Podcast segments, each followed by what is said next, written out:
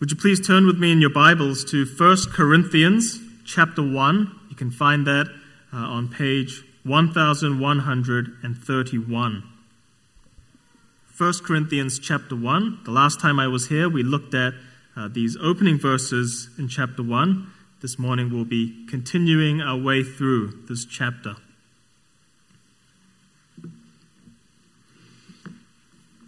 Well, before we read, uh, let's briefly ask the Lord's help in prayer. Let us pray. Father in heaven, we ask that you would help us now uh, by your Spirit and bless the reading and also the preaching of your word. May the words of my mouth and the meditations of all of our hearts be pleasing and acceptable in your sight, O Lord. We pray this in Jesus' name. Amen. Reading 1 Corinthians chapter 1. Our uh, passage begins in verse 18, uh, but we'll begin our reading in verse 10 just to see the issue that Paul is addressing. Beginning in verse 10 I appeal to you, brothers, by the name of our Lord Jesus Christ, that all of you agree and that there be no divisions among you, but that you be united in the same mind and the same judgment. For it has been reported to me by Chloe's people that there is quarreling among you my brothers. What I mean is that each of you, each one of you says, I follow Paul, or I follow Apollos, or I follow Cephas, or I follow Christ. Is Christ divided? Was Paul crucified for you, or were you baptized in the name of Paul? I thank God that I baptized none of you except Crispus and Gaius, so that no one may say that you were baptized in my name. I did baptize also the household of Stephanas. Beyond that, I do not know whether I baptized anyone else. For Christ did not send me to baptize, but to preach the gospel, not with words of eloquent wisdom, lest the cross of Christ be emptied of its power. And this is our passage. For the word of the cross is folly to those who are perishing, but to us who are being saved, it is the power of God. For it is written, I will destroy the wisdom of the wise, and the discernment of the discerning I will thwart. Where is the one who is wise? Where is the scribe? Where is the debater of this age? Has not God made foolish the wisdom of the world? For since in the wisdom of God the world did not know God through wisdom, it pleased God through the folly of what we preach to save those who believe.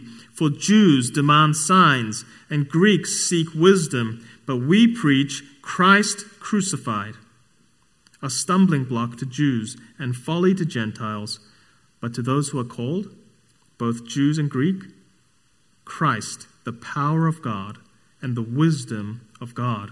For the foolishness of God is wiser than men, and the weakness of God is stronger than men. For consider your calling, brothers. Not many of you were wise according to worldly standards. Not many were powerful. Not many were of noble birth. But God chose what is foolish in the world to shame the wise. God chose what is weak in the world to shame the strong. God chose what is low and despised in the world, even things that are not, to bring to nothing things that are, so that no human being might boast in the presence of God. And because of him, you are in Christ Jesus, who became to us wisdom from God, righteousness and sanctification and redemption, so that as it is written, let the one who boasts boast in the Lord. Amen. It will help you to keep your Bibles open. It is a long passage. We won't be going into every detail here, but let's keep our Bibles open to chapter 1 as we consider what the Lord has to say to us this morning. Imagine with me that on the day of Jesus' crucifixion, you were a bystander by the cross. You're at the scene, you're standing in the street beforehand, perhaps with your family or your friends, and you see this beat up man stumbling along with a heavy, rugged cross on his back. And you have to cover your children's eyes because the sight is so horrific. The long end of the cross drags on the ground as Jesus of Nazareth makes one step by step, to Calvary. And once you're at the site of the crucifixion, you see this Jesus. And you've heard people talk about him before. Some say he's a blasphemer. Others say he's a miracle maker. Some say he's just the son of Mary. Others go further and say he is the Son of God, the Savior of the world. But to you, he just looks like an ordinary man experiencing extraordinary pain as he hangs and bleeds from the Roman cross. Some Savior. He can't even save himself. And there he hangs and bleeds, struggling to breathe, crying out to his God. Is this a hero or a victim? Is this a winner or a loser? This is the leader of Christianity. People will bank their lives on this guy? It all seems like foolishness because he's dead. Now, 2,000 years later, many, many people in our day, in our city, in our towns, in our homes, even, think the same thing about the crucified Christ that it's foolishness. And yet, some, some believe that He is the wisdom and power of God, the hope of salvation. There are two different responses, aren't there, to the cross of Jesus Christ.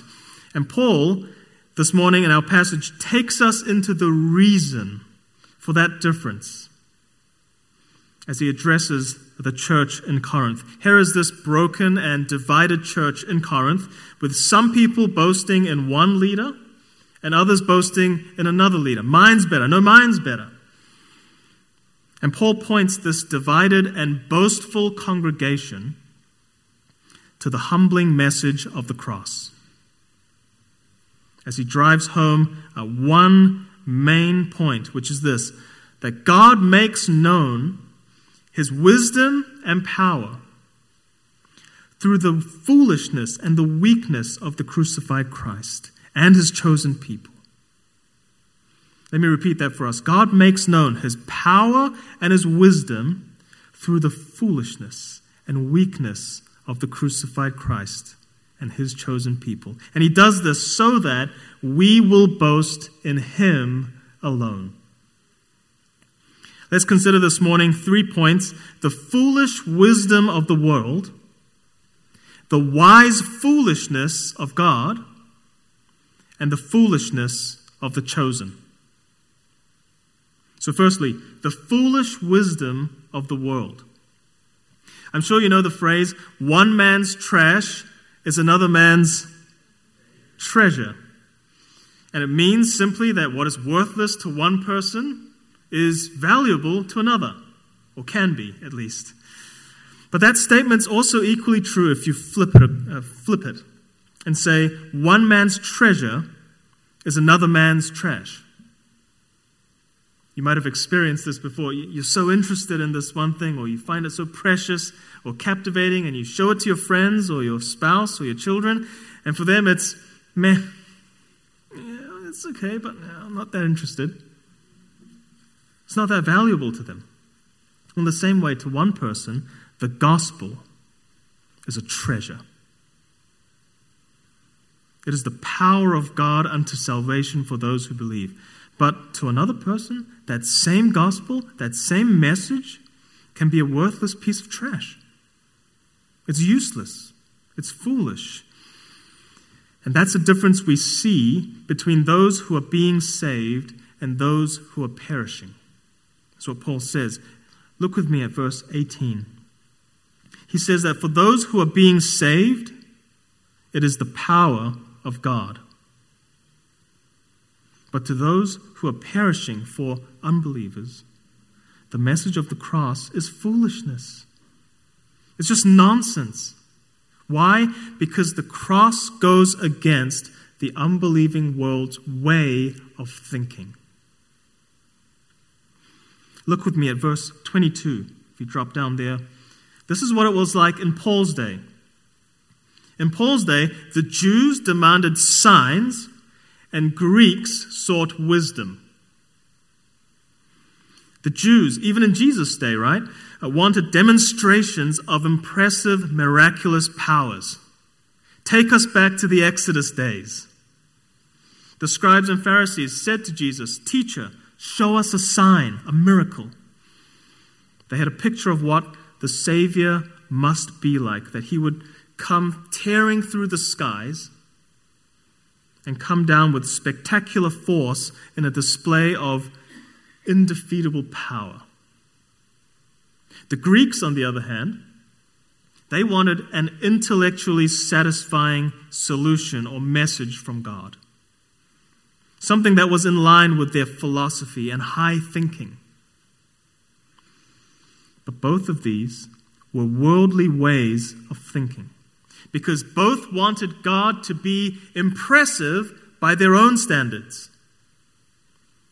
They wanted him to be in line with their expectations and their wisdom. But neither of them wanted the barbaric cross. And, and I love how this cross looks because it's not polished and straight, it, it's rugged in a way. That's what the cross was. It was barbaric. And that was the last thing the Jews or the Greeks or the world expected of God that God would become a man and that he would die in the place of sinners on a rugged cross. But that's precisely what God did.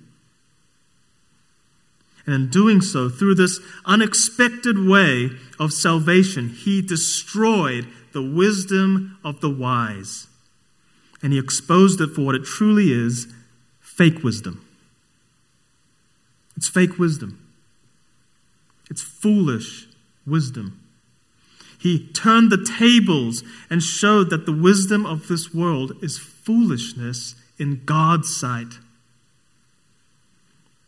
Congregation, according to God's word, unbelief is not an innocent, neutral position. Unbelief is not just another life choice. Should we have juice today or oh, have this? Unbelief or belief today? Unbelief is not a neutral position, it is rebellion against God. It's to say to God, Your ways are foolish. And to say, My ways are wise.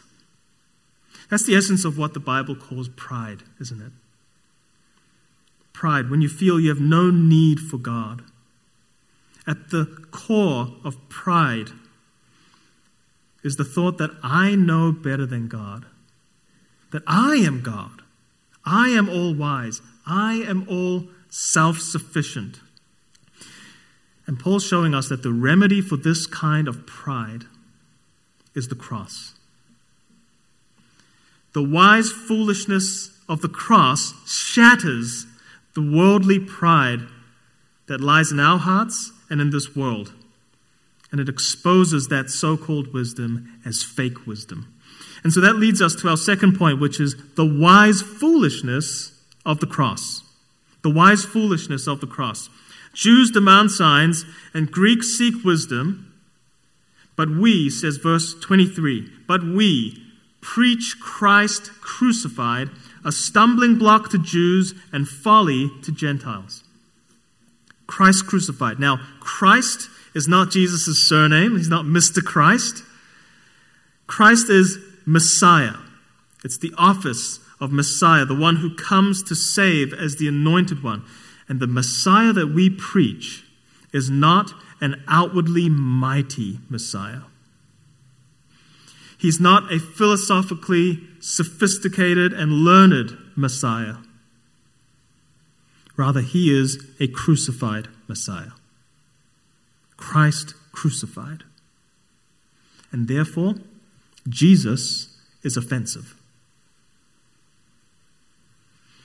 Over the centuries, the cross has become a symbol of hope and salvation, of love And rightly so, because that's where Jesus paid for our sins and said, It is finished. But we need to realize that in the first century, the cross, like I said, was not a polished um, symbol of hope. It wasn't a beautiful thing. It wasn't made out of silver or gold. It was an instrument of torture and execution. That's what the cross was. It would be deeply offensive to say to somebody, to talk about the cross with them. It would ruin your Thanksgiving dinner table conversation. It would scar a bystander for life. In modern terms, you might say that the cross was like an electric chair, an instrument for execution. And so, do you see just how scandalous it must have sounded, how offensive it would have been to hear that God, the creator of the universe, has come as a man and now hangs on a cross, mocked and tortured by men. That it is God who is sitting there with a hood on his head, about to be executed on the chair. But that is the Christian gospel, brothers and sisters. That's how scandalous it is.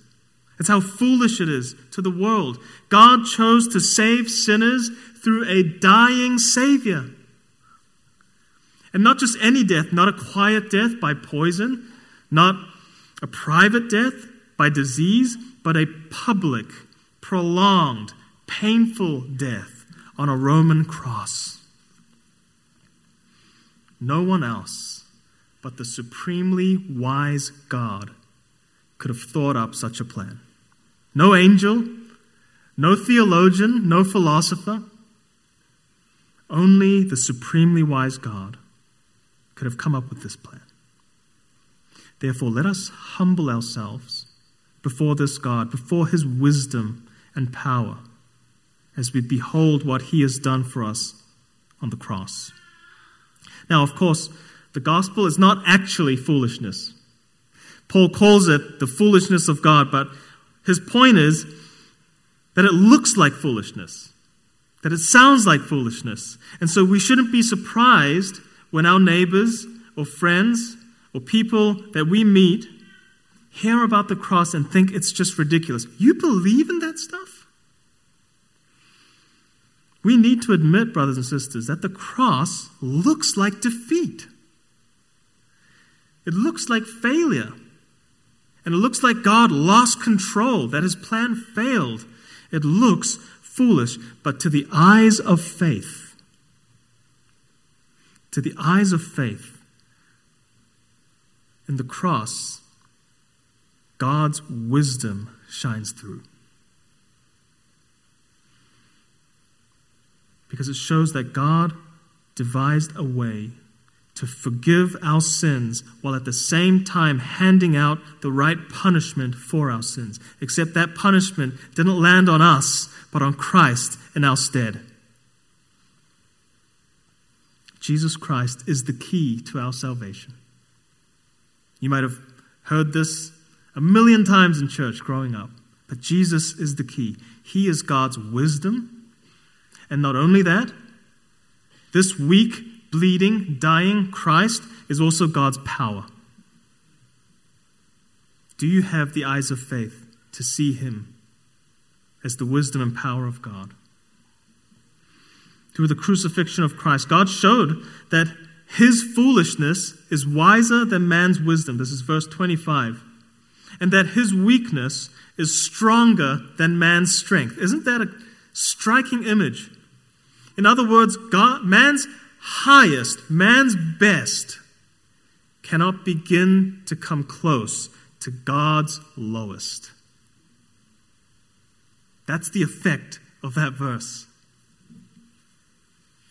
God's foolishness, supposedly, is even wiser than the wisdom of men. So here's what we learn from this then it's that God works out his wise purposes in this world through a weak Savior and therefore through a weak people, through a weak church. Now, what do I mean by weak? I don't mean cowardly. I don't mean compromising. I don't mean wimpy. I mean not being strong in the way that the world defines strong. God has not given his church physical weapons to coerce people into faith. He has given us seemingly weak and worthless weapons, his holy word, and the sacraments of baptism and the Lord's Supper. Spiritual weapons. God has not given his church political or military power to conquer the nations and build for ourselves an earthly, visible kingdom. Instead, he has given us the gospel to proclaim to the nations, to build a spiritual kingdom. So, brothers and sisters, we don't crush the world with might, we convert the world with the message of grace and the cross. And if we're going to be that kind of faithful, weak church, we need to consider lastly the foolishness of the chosen. The foolishness of the chosen. Down in verse 26, uh, Paul tells us to think back. He says, Consider your calling, brothers. Think of what you were when you were called. And he asks, Were you wise and influential? Were you of noble birth? This is the next page. Were you better than other people? And the answer is no. No, you weren't. He says, God chose what is foolish in the world, the weak, the lowly, the despised. Those are the words he uses to describe who the Corinthians were. You were low and weak. Now, of course, Paul wasn't trying to offend his congregation members. He was making the point that although they were people of low status in the eyes of the world, although others looked down on them because they weren't part of the elite, God chose them. God chose them in His grace.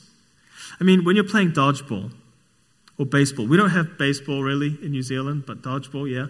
You, you pick your team members, and who gets picked first? Who would you pick? The scrawny, you know, someone like me, or the heavy hitter, or the fast runner, right? You pick the best ones, the most skillful ones, the most useful ones to be on your team. Well, God chose to be on his team the weak, the low, lowly, and the despised, the scrawny, the screw up, the slowest. Just think about who the first followers of Jesus were fishermen and tax collectors, women who were outcasts in society. They believed and followed Jesus, while the dignified Pharisees and officials and chief priests despised him on the whole. God chose those who had nothing to show for themselves, and He chose you, and He chose me. And He did this before the foundation of the world, says Ephesians chapter 1. But He didn't choose to save you because you were impressive. Because he wanted, he just needed to have you on the team because you're so useful and so faithful. That's not the gospel. He chose you to eliminate all human grounds of boasting and pride. Paul even says it's, that, it's so that no one may boast in the presence of God. So, if you're boastful, if you're proud that, well, God chose me, then your very attitude is going against God's purpose in saving you in the first place. It's to humble you. It's to give you no more grounds for boasting in yourself. And here we come to the crux of the matter. Paul talks about boasting. You'll recall that the problem in Corinth was that there was a division in the church. People were boasting about certain leaders. I follow Cephas. I follow Apollos. Well, I like Paul. Well, I'm of Christ. Right? They're divided as a congregation because of prideful boasting. And pride will always tear a church apart. It'll destroy families and congregations. Later on in chapter 3, verse 21, Paul will say this Let no one boast of men, of human beings. Don't boast in people. Don't boast in yourself. Don't put your hope in mere human strength and ability. Don't give your ultimate allegiance to anyone but Christ. Instead, boast in Christ. Verse 31 in our passage, um, I wonder if we can read that together, uh, out together as a congregation. So that as it is written, let the one who boasts boast in the Lord. In this verse, we hear echoes of Jeremiah 9, where the Lord said this Let not the wise man boast in his wisdom, let not the mighty man boast in his might. Let not the rich man boast in his riches, but let him who boasts boast in this, that he understands and knows me, the Lord. So the question is not whether you boast, the question is what you boast in. Okay, the question is not whether you're going to boast or not, it's what you're going to boast in, because everyone boasts in something. Most commonly, people boast or glory in things that kind of boost their sense of who they are, their identity. Look at my wisdom. Look at my ability. Look at my influence, my contacts, my looks, my riches, my accomplishments, right? But did you notice God doesn't say, don't boast? He says, boast in me. Unlike those who pridefully boast in themselves and lift themselves up above others, God calls you to go without glory, without applause, if that means that Jesus Christ can be made much of instead. The crucified Christ. God calls you to decrease if that means that Christ can increase. Boast in the Lord in Jesus Christ, who has become for us, verse 30, wisdom from God, righteousness, sanctification, and redemption. Brothers and sisters, the message is this our boast, the thing that we set before others, the thing we regard as the core of our, our identity, our boast ought to be Christ. Not our supposed wisdom, but Christ, who is our wisdom. Not our own righteousness, our church going and good deeds, but Christ, who is our righteousness. Not our ability to save ourselves, but Christ, who is our redemption and our hope. When Christ ceases to be our boast, we become puffed up naturally because of the seeds of evil that remain in our heart. We begin to think we're something. We begin to boast in other things, other people, like the Corinthians had started doing. So let this serve as a loving warning to us, congregation, to not stray from the message of the cross and the mindset of the cross.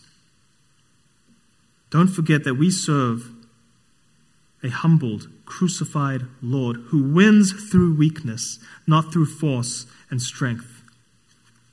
Watch out for worldly wisdom. Watch out for wanting to be mighty and impressive as an individual or as a congregation. That temptation is always there, isn't it? To be mighty and impressive, strong in the eyes of the world. But Paul points the Corinthians back to the gospel to humble them and also to humble you and me. Uh, St. Augustine said this He said, Why are you proud? God became humble for your sake. Perhaps you would be ashamed to imitate a humble man, then at least imitate a humble God. the Son of God came as a man, and he became humble, even to the point of death on a cross. And he hung there like a fool, like a failure. But it was precisely there that he was defeating the powers of hell itself and securing for his people salvation and redemption.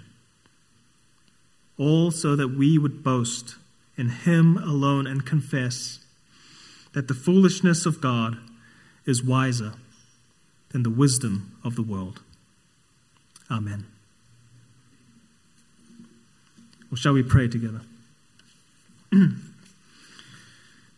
Father, we thank you and we praise you for your supreme wisdom and power and love displayed in the crucified Christ. And Lord, since you were pleased to work uh, through a weak Savior, would you work also through us, your weak people? Work out your purposes through this church. Grant that we would go into this new week with the humility of Christ, with the humility of knowing that you chose us, not because of what was in ourselves, but because of your grace. Humble us and keep us in that grace, we pray. In Jesus' name, amen.